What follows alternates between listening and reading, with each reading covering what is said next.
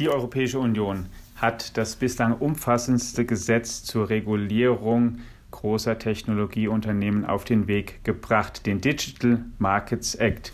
Abseits von ähm, Krieg, abseits von Pandemie haben sich ähm, Rat und Parlament darauf geeinigt, wie große Unternehmen im Internet künftig beaufsichtigt und reguliert werden sollen und was sie dürfen. Und was ist da herausgekommen? Darüber wollen wir heute sprechen und herzlich willkommen, liebe Hörerinnen und Hörer im Digitech Podcast.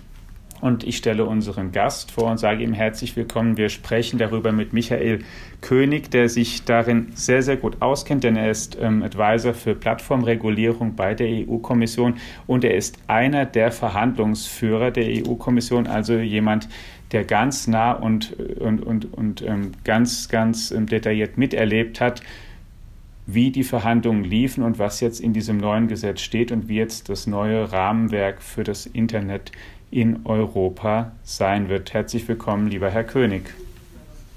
Ja, guten Tag, Herr Armbruster, und vielen Dank für die Einladung. Ja, mein Name ist Alexander Armbruster. Ich bin einer der Ressortleiter in unserer Wirtschaftsredaktion. Ja, lieber Herr König, ich habe das Gesetz schon genannt. Es ist der ähm, Digital Markets Act, heißt es. Es ist ein Gesetz, was die EU-Kommission in Weihnachten 2020 ungefähr eingebracht hat und was also in einer für den Gesetzgebungsprozess in Brüssel relativ schnellen Zeit dann durchverhandelt durch alle Instanzen gegangen ist und was jetzt ähm, wirklich im Final vorliegt. Bevor wir auf die Details eingehen, aber erstmal zu Ihrer Person, ähm, seien Sie mal bitte einmal ganz kurz, weil wir Sie noch nicht so gut kennen, auch die, die Hörerinnen und Hörer vor allen Dingen nicht. Ähm, wie sind Sie nach Brüssel gekommen und was ist Ihr Hintergrund?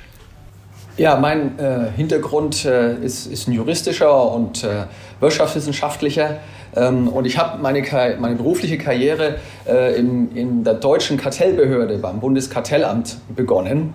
Ähm, und äh, bin von da aus dann äh, in die Kommission nach Brüssel gewechselt, habe mich dort eben auch mit Wettbewerbsrecht beschäftigt und bin aber seit etlichen Jahren jetzt in, in, einer Abteilung, die sich mit, der, mit den digitalen Themen und Regulierung äh, beschäftigt äh, und eben in dem Rahmen äh, an der vordersten Front, wenn Sie so wollen, in den DMA-Verhandlungen dabei gewesen.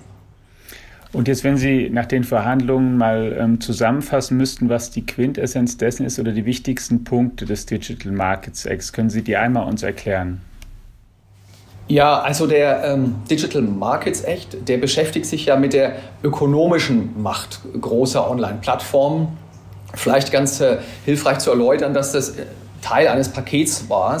Und ähm, der andere Teil, der Digital Services Act, beschäftigt sich äh, auch mit den großen Online-Plattformen, aber mehr mit gesellschaftlichen Themen wie zum Beispiel illegalen Inhalten. Und beim DMA geht es um ähm, Plattformen äh, und ihr Verhältnis zu den Unternehmen, die von ihnen abhängig sind. Ähm, also ganz äh, konkret ähm, zum Beispiel Händler, die über große Online-Marktplätze hier äh, ihre äh, Kunden suchen und in dieser Form eben immer mehr von diesen großen Plattformen abhängig sind. Und hier haben wir für diese Plattform ähm, einen Regelkatalog aufgestellt, der gerade diese, diese Machtposition eingrenzt und verhindern soll, dass diese Unternehmen äh, insbesondere gegenüber den unabhängigen und den abhängigen Unternehmen hier unfaire Praktiken anwenden, die im Endeffekt auch zum Nachteil des Verbrauchers führen. Das ist also eine der ähm, wirklichen Neuerungen, auch wenn man das vergleicht mit bisherigen ähm, Regulierungen oder, oder Gesetzes. Ähm, Beiträgen fürs Internet. Es gibt zum Beispiel eben im DMA im Artikel 5 eine schwarze Liste. Das sind wirklich ähm, Verbote stehen da einfach drin, ganz strikt aufgelistet. Absolut. Wir haben, ähm, und das kommt auch vor dem Hintergrund, ähm, wir haben ja bisher äh, sowohl jetzt auf nationaler Ebene durch das Bundeskartellamt, aber auch bei der Kommission äh, in Einzelfällen solche Praktiken aufgenommen und aufgegriffen im, äh, über das äh, Kartellrecht. Ähm, und das hat auch schon zu Erfolgen geführt. Nur ähm, das sind eben und bleiben Einzelfallentscheidungen. Das heißt, wenn wir ähnliche Verstöße bei anderen Unternehmen aufgreifen wollen, müssen wir das Verfahren nochmal neu aufrollen mit den allen Möglichkeiten, jetzt die auch vor Gericht anzufechten und so weiter. Und der, die MA ist davon inspiriert und setzt jetzt quasi einen Katalog von klaren Regeln, von schwarzen äh, Klauseln oder schwarzen Praktiken auf der einen Seite, aber auch von Verpflichtungen, konkreten Verpflichtungen, was die äh, großen Unternehmen jetzt hier äh, anbieten müssen. Und die, das ist festgelegt, ohne dass das jetzt im Einzelfall nochmal festgestellt werden muss gegenüber dem Unternehmen, sondern das sind Regeln, die jetzt einzuhalten sind, sobald das Gesetz in Kraft tritt. Was sind das für Verbote? Ganz konkret, was dürfen Google, Facebook und Amazon, ich nenne jetzt einfach mal die Namen der größten Internetunternehmen und Apple, was dürfen die nicht mehr? Also äh, ich bringe vielleicht mal äh, zwei, drei Beispiele, die auch ganz konkret äh, uns jetzt als Nutzer betreffen. Und eines davon ist ein Thema, das äh, ein ganz großes äh, Thema in den letzten Diskussionen auch ähm, zwischen dem Rat und dem Parlament war. Da geht es um die Interoperabilität von äh, ähm, Messenger-Diensten. Und zwar, wenn Sie das äh, kennen, heutzutage ähm, können Sie Nachrichten, wenn Sie einen Nachrichtendienst haben, nur in dem Netzwerk versenden. Ähm, das heißt aber, dass oftmals, wenn Sie bei einem kleineren Anbieter sind, Sie trotzdem den Marktführer im Grunde äh, auf Ihr Handy laden müssen, äh, um zum Beispiel an dem Chat der Eltern in der Klasse oder, in dem, äh, oder im Sportclub teilzunehmen. Und jetzt ähm, durch den, den, Digital Market Act ist jetzt eine Verpflichtung aufgenommen worden, äh, der Marktführer auf Anfrage kleineren Unternehmen zu äh, ermöglichen, die Dienste zusammenzuschalten, sodass eben dann die Nachrichten zwischen beiden fließen können. Allerdings ist es keine Pflicht, sondern nur, wenn eben der kleinere Anbieter das sinnvoll findet und der Endnutzer muss auch zustimmen. Und drittens, ganz wichtig, es darf dabei keine Einbußen bei der Sicherheit geben, also zum Beispiel End-to-End-Verschlüsselung muss, äh, muss bestehen bleiben.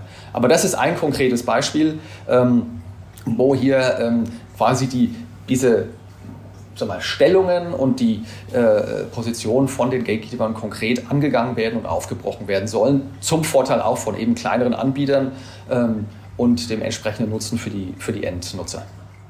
Also ganz konkret zum Beispiel, wenn ich ähm, von WhatsApp eine Nachricht nach Signal verschicken möchte und ich bin als Nutzer, ähm, möchte ich das und Signal möchte das, dann muss man das, dann muss das ähm, ähm Meta künftig ermöglichen. Genau, wenn, ähm, wenn sich eben, wie gesagt, der, der kleinere Anbieter dafür äh, äh, entscheidet und das sinnvoll findet, die beiden zusammenzuschalten, dann muss in der Tat der Marktführer diese Möglichkeiten anbieten. Können Sie noch zwei Beispiele, damit man noch ein bisschen ein Gefühl kriegt, was jetzt in der Verbotsliste drinsteht? Sagen? Ja, ähm, auf der anderen Seite, das sind jetzt fast teilweise keine Verbote, aber ähm, noch ein Beispiel für, für eine Möglichkeit, die eröffnet werden muss. Ähm, ein anderes Beispiel ist, äh, sind die, die App Stores. Ja? Oftmals ist ja so, dass wenn Sie eine, eine, App auf Ihr Handy bekommen wollen, dann müssen Sie zwingend durch den App Store eines äh, äh des Handyanbieters oder äh, äh, so ähm, gehen. Und hier äh, ist jetzt eine Verpflichtung aufgenommen worden, ähm, dass das auch möglich sein muss, hier Apps von, von Dritten oder von, von Webseiten auf das Handy zu laden, ähm, weil ähm, diese quasi diese, ja, diese, diese Position äh, in den App Stores dazu geführt hat, dass natürlich da entsprechende äh, auch problematische Bedingungen den ähm, App-Anbietern auferlegt äh, werden konnten. Da geht es auch um die Frage der Gebühren und ähm, das ist jetzt äh, möglich, dass solche Anbieter ihre eigenen Webs, äh, App Stores aufmachen äh, und dort dann äh, die entsprechenden Apps runtergeladen werden können. Tendenziell dann auch entsprechend günstiger, da äh, äh, möglicherweise die Gebühren wegfallen. Also das ist noch ein mhm. das auch eben ganz konkret jetzt mal, da muss ähm, sozusagen, das ist ja was, wo vor allen Dingen auch ähm, wahrscheinlich man zähneknirschend bei Apple hat, die eben für das iPhone den App Store anbieten und darüber die, die Apps ähm, vermitteln für die Nutzer, die müssen jetzt auch andere Zugangswege zulassen. Und die machen das auch dann? Also wenn Sie die, die Frage ähm, machen die das dann? Da glaube ich, kommen wir zur Frage der Durchsetzung. Ja, das heißt, wie ähm, wird denn eigentlich kontrolliert, dass die Regeln, die wir jetzt im DMH haben, auch eingehalten werden? Mhm. Aber der lass, da, das, das, dazu dann später kommen, ja. dann erstmal zum ersten Teil nur. Also ja. die müssen das jetzt ermöglichen. Ja, also wie gesagt, ich äh, ähm, möchte im, im, Moment keine konkreten Unternehmen äh, nennen, weil die ähm, die, die Bestimmung, welche Unternehmen jetzt in den Anwendungsbereich fallen, ähm, das basiert auf einer Einzelfallentscheidung ja, auf Seiten der Kommission. Da gibt es konkrete Schwellenwerten, äh, ne, da geht es um, um, Umsatz, da geht es um Nutzerzahlen. Ähm, und äh, wenn diese äh, Schwellenwerte ähm, erreicht sind, dann wird über eine Entscheidung das entsprechende Unternehmen in den Anwendungsbereich äh, eingebracht und muss dann äh, die entsprechenden ähm, Verpflichtungen einhalten. Und äh, das basiert eben auf auch Informationen, die, ähm, die wir im Einzelfall erst prüfen müssen. Und deswegen ähm, ist es momentan ähm, schwierig, konkret in Einzelfall zu sagen, welche Unternehmen sind denn jetzt hundertprozentig äh, erfasst oder nicht. Die Rahmenzahlen, die Sie sozusagen ja vorgegeben haben in dem Act, die kann ich ja mal sagen. Ähm, es geht um Unternehmen mit einem Jahresumsatz von mindestens 7,5 Milliarden Euro, einer Marktkapitalisierung von, wenn ich es richtig im Kopf habe, 75 Milliarden Euro und 45 Millionen aktiven Endnutzern im Monat. Und der Regel unterliegen alle Unternehmen, die sozusagen größer jeweils, deren Kennzahlen größer sind als die drei, die ich nannte. Richtig? Ja, das ist richtig. Ähm, eine Kennzahl müssen wir vielleicht auch noch nennen. Und zwar ähm, müssen die nicht nur 45 Millionen End-User haben, sondern auch mindestens 10.000 gewerbliche Nutzer sozusagen auf der anderen Seite. Weil wir ähm, das, äh, der DMA definiert die entsprechenden Unternehmen als Gatekeeper, also als quasi Torwächter. Äh, und deswegen, weil die quasi als, ja, als Torwächter zwischen den Unternehmen, die Dienste oder, oder Produkte anbieten und ihren Endnutzern agieren. Wieder das konkrete Beispiel, so ein Online-Marktplatz, wo eben die Händler versuchen, äh, hier ihre Nutzer zu finden. Und ähm, da heißt es eben, es muss auf der einen Seite 45 Millionen Endnutzer äh, geben, die regelmäßig auf die Plattform gehen und dort äh, aktiv sind, aber auf der anderen Seite eben mindestens 10.000 Händler, äh, die dort äh, Dinge anbieten. Und darunter fällt, also das sind Regeln, die sozusagen ähm, schon mal ausdrücken, wir machen hier kein Gesetz wirklich für alle Internetunternehmen, sondern wir wollen uns die Großen rausgreifen. Sie nennen die Gatekeeper, weil die aus ihrer Sicht eine solche Macht haben, dass sie eben den Zugang zum, zu wichtigen Teilen des Internets wirklich ähm, kontrollieren und darüber entscheiden. Und darunter fallen so nach ähm, gängiger Auffassung eben gerade die großen amerikanischen Internetunternehmen, Google, Amazon, Facebook, Apple, Microsoft, vermutlich auch TikTok, oder? Also das sind die, die dann erstmal davon dem Gesetz betroffen sind. Ja, absolut. Ich glaube, das ist ganz wichtig zu betonen, ähm, dass es hier nicht um horizontale Regelungen geht, die generell Regeln für alle Unternehmen im Internet aufstellen, sondern hier fokussieren wir uns wirklich auf die, auf die ganz großen Plattformen, die eben ähm, auch durch die Bildung von ganzen Ökosystemen, von Dienstleistungen um, um Kerndienste herum so eine starke Stellung bekommen haben, dass sie im Grunde für die Anbieter ja, im Grunde unvermeidbar sind, wenn sie äh, zu Endkunden durchstoßen wollen. Und ähm, das äh, haben wir versucht, durch diese ähm, Schwellenwerte zu erfassen. Und in der Tat, äh, ähm, das ist jetzt nicht auf bestimmte Unternehmen oder ihre, ihre, ihre Herkunft gezielt. Wir werden äh, dort sicherlich amerikanische Unternehmen, aber auch chinesische, aber auch europäische Unternehmen äh, im Anwendungsbereich sehen. Während der Verhandlungen, die sich, ich habe ja schon gesagt, in einer relativ schnellen Zeit durchgezogen haben, sonst dauert es ja auch oft Jahre, bis so ein Gesetzgebungsprozess dann am Ende ist, müssen sich, mussten sich wie immer aber in der EU einmal das EU-Parlament natürlich damit befassen und einen gewissen Konsens darüber herstellen und dann auch die Mitgliedsländer. Ähm, ging das diesmal vergleichsweise schnell, weil ähm, es gar keine großen Streitpunkte gab untereinander oder gab es ähm, nur ganz wenige, auf die konnte man sich dann aber doch schnell einigen. Können Sie uns ein bisschen aus dem Nähkästchen mal erzählen aus den Verhandlungen, was da sozusagen die größten Brocken waren, mit denen Sie es da zu tun hatten?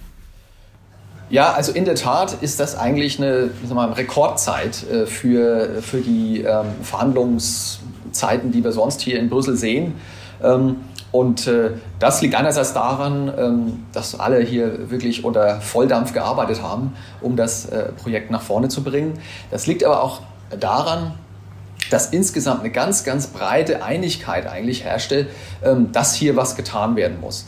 Dass ähm, hier die, die, die großen Online-Plattformen ähm, Machtstellungen erreicht haben, die begrenzt werden müssen, weil sie im Endeffekt zum Nachteil von den Unternehmen geht, die auf sie, von ihnen abhängig sind und dann im Endeffekt auch für die Endnutzer. Also es gab da einen ganz, ganz breiten Konsens, sowohl jetzt äh, bei, den, bei den Mitgliedstaaten als auch äh, im Parlament, wirklich über alle ähm, äh, Parteigrenzen hinweg, äh, dass Handlungsbedarf besteht. Dass wir mit dem bestehenden Instrumentarium, insbesondere eben mit dem Einzelfallansatz äh, äh, im, im Wettbewerbsrecht, hier diese, diese Probleme nicht in den Griff bekommen. Und deswegen war eigentlich die, die, die Linie, insgesamt hier was zu tun, ähm, da bestand einfach ganz, ganz breite Einigkeit und deswegen gab es dann auch äh, hier keine ähm, grundsätzlichen Debatten und die das Verfahren ganz, ganz lange aufgehalten hätten. Ein, sozusagen eine Eigenschaft dieses, dieser ganzen Gesetzgebung ist ja auch, dass sie eben tatsächlich Unternehmen ein bisschen nach Größe sortieren und auch die Beaufsichtigung, dass sie gar nicht so unähnlich wie in der Finanzaufsicht eben sozusagen, ich will jetzt nicht nennen, ich nenne es jetzt nicht systemrelevante Institute, so heißt es ja bei den Banken, die dann identifiziert werden, die dann bestimmte andere Aufsichts, Aufsichtspflichten ähm, noch, noch Genüge tragen müssen. Hier bei Ihnen heißt es dann im Technikbereich eben, da gibt es dann die Gatekeeper. Also es gibt eine Unterscheidung, wer was machen muss an Größe und Marktbedeutung der Unternehmen. Und sie haben aber im gleichen Atemzug auch der ähm, EU-Kommission mehr Aufsichtsrecht eingeräumt, dadurch, denn die wird ja am Ende, wenn ich es richtig verstehe, zuständig sein, in letzter Instanz quasi für den DMA. Ja, in der Tat. Und äh, die Analogie, Analogie, die Sie gerade gebildet haben, ist, glaube ich, äh, sehr, sehr richtig ja, äh, zum Bankenbereich. Äh, Im Bankenbereich, wo wir gesagt haben, es gibt einfach Institute, die, die so systemrelevant, die so wichtig sind für unsere Gesamtwirtschaft, dass sie besonderen Pflichten und dann eben auch besonderer Aufsicht ähm, unterliegen müssen. Und eine ähnliche, einen ähnlichen Ansatz haben wir jetzt hier im Online-Bereich äh, gewählt und gesagt, es gibt eben eine Reihe von äh, so relevanten Unternehmen, die eine immer größere Rolle spielen hier in unserem gesellschaftlichen, aber eben auch wirtschaftlichen Leben, ähm, dass hier einfach mit dieser Größe auch eine höhere Verantwortung kommt äh, und die ähm, entsprechende Aufsicht auf Seiten der Kommission.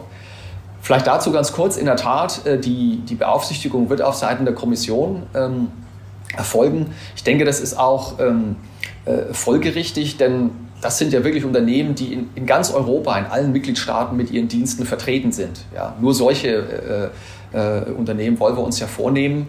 Äh, und dafür brauchen wir auch eine, eine, geschlossene und konsistente Antwort und Interpretation ihrer Verpflichtungen, was sie denn nun tun müssen und was sie nicht tun dürfen. Und deswegen ähm, ist das, denke ich, folgerichtig, dass man das auf europäischer Ebene entsprechend beaufsichtigt. Ähm, mit Unterstützung äh, von nationaler Ebene, äh, ähm, gerade was eben äh, Dinge angeht, wenn es hier Informationen über Verstöße geht, arbeiten wir und werden wir ganz, ganz eng mit den nationalen Behörden auch zusammenarbeiten, die uns dann entsprechend unterstützen können. Aber die Aufsicht an sich ist jetzt dann bei der EU-Kommission, das heißt, es gibt dann künftig einen Oberaufseher in Brüssel für die großen Internetkonzerne. Ja, sozusagen. Ähm, also wir, wir sind eben jetzt schon äh, dabei, die entsprechenden äh, Strukturen hier aufzubauen, ähm, wo wir wiederum wirklich auf alle Ressourcen und, und Expertise innerhalb der Kommission zugreifen werden, äh, um hier in der Tat eine schlagkräftige Struktur zu haben, um auf Augenhöhe mit diesen Unternehmen äh, eben die Einhaltung der entsprechenden ähm, ja, Verpflichtungen durchsetzen zu können wofür wir auch ein relativ äh, starkes und schlagkräftiges Instrumentarium haben im DMA, was auch bis zum Ende noch, noch lange diskutiert worden ist, äh, um eben die Kommission mit da den richtigen äh, Instrumenten auszustatten. Jetzt ist ja klar, dass Sie als ähm, auch Vertreter der Kommission natürlich nichts dagegen haben, wenn die Kommission mehr Kompetenzen bekommt und noch mehr zusätzliche Befugnisse in dem Bereich. Sahen das denn die ähm, Mitgliedsländer und besonders die Kartellbehörden ähm, auch so? Haben die bereitwillig gesagt, okay, wir geben jetzt mal so Kompetenzen an euch ab? Ja, weil es äh, im Endeffekt nicht wirklich dazu führt, dass es zu der kompletten Abgabe von Kompetenzen gibt. Äh, das Wettbewerbsrecht und das Kartellrecht und damit auch die, die Möglichkeiten von Behörden wie dem Bundeskartellamt bleiben ja parallel bestehen. Ähm, und das gilt insbesondere für äh, Bereiche, die vom DMA nicht oder nicht vollständig erfasst sind. Und gerade äh, in dem Sektor wie eben im Digitalsektor, wo wir ständig neue Entwicklungen sehen, neue Technologien, aber eben auch neue Möglichkeiten, ähm, mit denen die Gatekeeper versuchen, hier Märkte abzuschotten, ähm, da sind wir angewiesen und, und es ist ganz wichtig, dass die nationalen Kartellbehörden weiterhin ihre Arbeit tun und hier solche Dinge aufgreifen in, insbesondere in Bereichen, die eben vom DEMA nicht abgedeckt sind. Also ähm, entsprechend gab es da äh, auch insofern mh, hm, keine äh, großen Streitigkeiten, weil diese, diese Parallelität ähm, der, der Möglichkeiten äh, von Anfang an Teil unseres Vorschlags war äh, und für uns auch sinnvoll ist, um eben wirklich ähm, sowohl jetzt die, wir mal, bekannten und wiederholtesten Verstöße, die wir gesehen haben im Markt, im DMA abzudecken und das nicht im Einzelfall machen zu müssen, aber weiterhin die Möglichkeit zu haben, neue Dinge und auf neue technologische oder auch wirtschaftliche Entwicklungen zu reagieren durch die Anwendung des Wettbewerbsrechts auch auf nationaler Ebene. Aber um es nochmal dann ähm, genauer zu verstehen, also wenn jetzt ähm, das Bundeskartellamt in Deutschland ähm, mit ähm, ich mal, Google, Amazon oder Facebook zum Beispiel für irgendwas verdächtigt oder ähm, irgendwas überprüfen möchte, dann ähm, müssen die sich künftig an Sie wenden und Ihnen dann sagen, also wir haben hier den Verdacht, dass dies und jenes ist und ähm, Sie entscheiden es dann. Ja, das muss man in der Tat eben ein bisschen unterscheiden. Also ähm, es gibt ja einerseits eben die Regeln, die wir jetzt im DMA haben und dann gibt es die generellen kartellrechtlichen Regeln, die eben sagen, nein, marktmächtiges oder dominantes Unternehmen darf diese Position nicht, äh, nicht ausnutzen und das muss dann im Einzelfall konkretisiert werden. So, und ähm, es bleibt weiterhin möglich, dass die nationalen Kartellbehörden auf, dem, auf der Basis des Kartellrechts äh, Dinge aufgreifen, auch Verhaltensweisen von, äh, von den großen Gatekeepern, die wir jetzt im DMA haben. Ähm, also das, ähm, das, ist, äh, das bleibt weiterhin möglich, aber wir haben in dem DMA eben einen Koordinierungsmechanismus eingebaut, ähm, in dem uns in der Tat die nationalen Behörden da vorher informieren müssen, sodass wir ähm, gemeinsam entscheiden können, was ist denn eigentlich besser, auf welcher Ebene machen wir das besser. Ja, haben wir das schon in anderen Mitgliedstaaten auch gesehen? Gibt es da ähnliche Probleme? Dann ist es sicherlich besser, das im DMA zu machen. Wenn es aber spezifische Dinge sind oder eben Dinge, die vom DEMA nicht erfasst sind, dann ist es auf, auf der nationalen Ebene und in den Händen des Kartellamts sehr, sehr gut aufgehoben. Und ähm, auch insgesamt ist es ja der Kommission nicht möglich, wirklich alle, alle Einzelfälle aufzugreifen. Auch hier brauchen wir insgesamt die, die Unterstützung von den nationalen Wettbewerbsbehörden. Genug Personal in Brüssel, um das zu stemmen, haben Sie aber. Oder suchen Sie noch viele? Ja, also wir haben natürlich einerseits das Personal, das auch entsprechend äh, intern äh, mobilisiert und umstrukturiert wird und zur Verfügung gestellt wird. Äh, wir haben ja hm, ähm, haben das ja in über zwei äh, Dienststellen zusammen quasi äh, vorgestellt und verhandelt, das Projekt und haben hier, werden auf jeden Fall die entsprechenden Ressourcen mobilisieren. Das heißt aber nicht, dass wir auch Expertise von außen brauchen, aufstocken werden, ähm, weil das hier zum Teil ja sehr, sehr technische Fragen sind, mit denen wir uns beschäftigen. Ja, Interoperabilität, äh, Algorithmen und so weiter. Da werden wir sicherlich auch noch äh, Expertise von außen äh, einholen werden. Äh, aber das ähm, ist auf dem Weg und wir sind zuversichtlich, dass wir, wenn der BMA dann ähm, im Frühjahr nächsten Jahres äh, in Kraft tritt, dass wir entsprechend schlagrechtlich aufgestellt sind. Mit wie vielen Leuten dann ungefähr? Also in Brüssel, wie viel gehören dann zur, sozusagen zur neuen Internetaufsicht in Brüssel? Also wir haben dem, mit dem Gesetzesvorschlag ähm, eine Schätzung von ungefähr 80 äh, Mitarbeitern ähm, mit vorgelegt. Ähm, wir gehen davon aus, dass wir zumindest am Anfang ähm, das aufstocken werden müssen und da ein bisschen mehr Leute auch intern zur Verfügung stellen müssen, weil wir am Anfang, wie ich ja erläutert habe, diese Entscheidungen treffen müssen, welche Unternehmen eigentlich im Anwendungsbereich sind. Also der, die erste, der Anfang ähm, wird äh, große Anzahl an Personal wirklich erfordern und da werden wir sicherlich ein bisschen aufstocken müssen, aber das ist ungefähr die Größenordnung, von der, von der wir reden. Jetzt möchte ich auf einen Punkt kommen, gerne den Sie schon angesprochen haben, als wir vorhin über den App Store sprachen. Dann haben wir die Frage ja nochmal zerlegt. In erstmal ähm, muss, ähm, muss Apple das ähm, machen. Da hatten Sie gesagt ja. Und dann haben wir schon ähm, gefragt, werden die das auch machen, beziehungsweise wenn Sie eben feststellen, da liegt ein Verstoß vor gegen die Regel, was passiert denn dann? Dann sagen Sie dem Unternehmen, dass ähm, dass das jetzt ändern muss. Und aber wie ist dann sozusagen, also Sie haben es ja schon, schon im Prinzip auf den Punkt gebracht, wie ist, wer setzt den DMA dann eigentlich wie durch?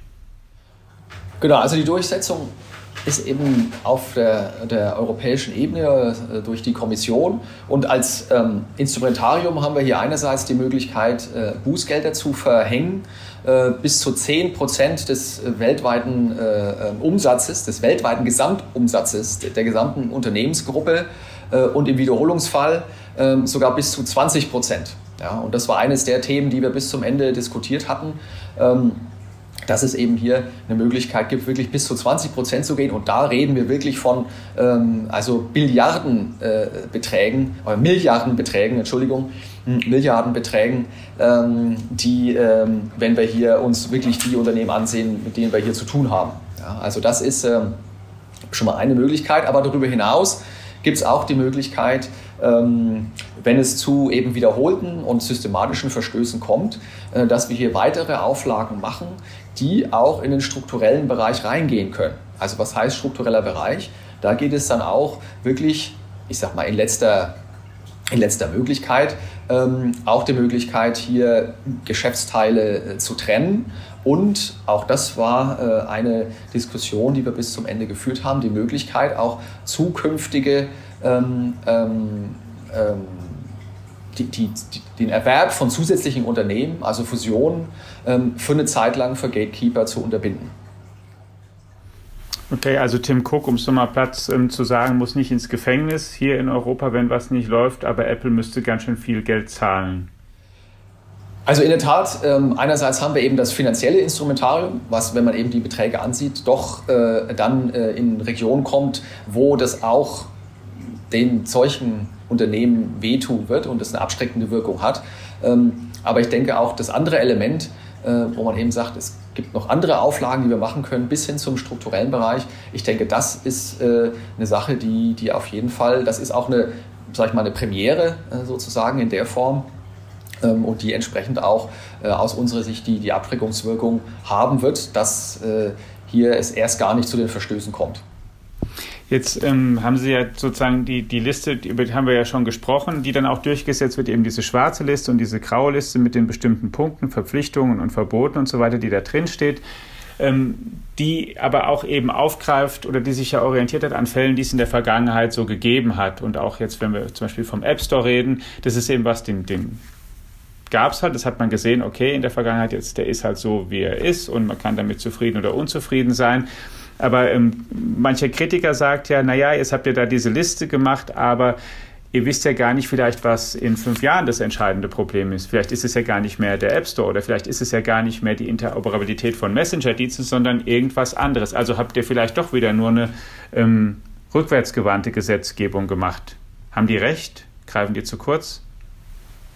Das greift aus meiner Sicht zu kurz, ähm, weil ähm, uns war diese, diese Frage ja auch bewusst, als wir den äh, ähm, DMA zusammengestellt haben. Und deswegen haben wir hier Mechanismen eingebaut, ähm, die uns erlauben, eben auch Schritt zu halten mit technologischen Entwicklungen und neuen äh, Fragen, die auftreten können.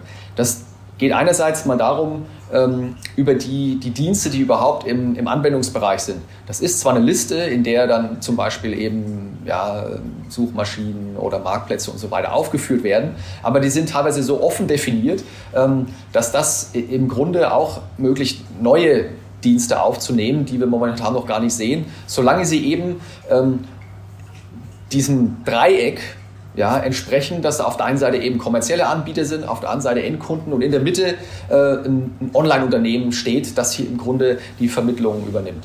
Also da haben wir schon genügend offene Begriffe, um, um auch in die Zukunft zu sehen. Und wir haben auch äh, am Ende zum Beispiel äh, neuere Entwicklungen wie die, die äh, Voice Assistance oder Virtual Assistance auch noch mit explizit mit in den Bereich hier aufgenommen, in den Anwendungsbereich. Ähm, und eine andere Möglichkeit ist, dass äh, hier die, die Möglichkeit hat, die Kommission auf, ähm, ich sag mal, einem abgekürzten Verfahren, weiterhin unter Kontrolle von Parlament und Rat, aber in einem abgekürzten Verfahren hier die äh, Verpflichtungen ähm, ja, auf einen neueren Stand zu bringen. Also wenn man sieht, dass äh, sich hier Lücken auftun, dann äh, gibt es eine Möglichkeit, diese Lücken zu schließen ähm, in einem abgekürzten Verfahren, das den DMA wieder anpassen kann, ohne dass wir durch das volle Gesetzgebungsverfahren gehen können. Also um es mal sozusagen anders zu formulieren, diese Liste kann verlängert werden, die ist nicht in Stein gemeißelt. So, Sie können da neue Punkte aufnehmen. Genau, wir können neue Punkte aufnehmen. Es geht eigentlich eher darum, dass wir Lücken füllen können. Also ähm, völlig neue ähm, Verpflichtungen, die, die im DMA bisher überhaupt nicht angelegt sind. Das erfordert natürlich, das ist ja das Essentielle, der essentielle Kern ähm, äh, des, dieses Gesetzes und das erfordert ein, ein, volles Gesetzgebungsverfahren. Aber wenn sich eben Lücken auftun, wenn wir sehen, dass hier den Gatekeepern es gelingt, hier die, die, diese Regeln zu umgehen, indem sie ja, kleine Dinge einfach ändern, dann können wir hier auf jeden Fall mit Schritt halten und diese Lücken schließen. Die Verhandlungen zwischen Parlament und Mitgliedsländern sind ja das eine und dann auch ein bisschen die Vermittlung in der Öffentlichkeit. Das andere ist ja, ähm, dass auch, ähm, auch in diesem Fall auch die beteiligten Unternehmen natürlich auch mal zu Wort kommen konnten, dass sie eben ihre Sicht der Dinge darlegen konnten. Ähm, können Sie auch da mal aus den Verhandlungen oder können Sie ein bisschen was darüber sagen, wie das da war? War das sozusagen sehr angespannt? Das sind ja zum Teil sehr einschneidende Sachen oder haben die gesagt, ein ähm, bisschen dazu, ähm, Bleiben die in Europa alle? Gehen die teilweise weg? Haben die gesagt, ihr seid irre? Ja, also ähm, natürlich hatten wir auch intensive Diskussionen äh, mit, äh, mit den potenziell betroffenen Unternehmen, genauso wie mit den Unternehmen, die jetzt von den neuen Regeln profitieren sollen. Das fließt ja alles auch ein in unsere Arbeit. Ähm, und ähm, das, ähm, das ist ja auch wichtig und gut so, damit wir äh, auch eben diese Punkte mit, mit berücksichtigen. Ich sag mal, also ähm, es hat eigentlich bisher niemand, auch in dem ganzen Verfahren, damit gedroht, ähm, Europa zu verlassen aufgrund dieser Regeln, ähm, weil, ähm, weil sie so einschneidend wären.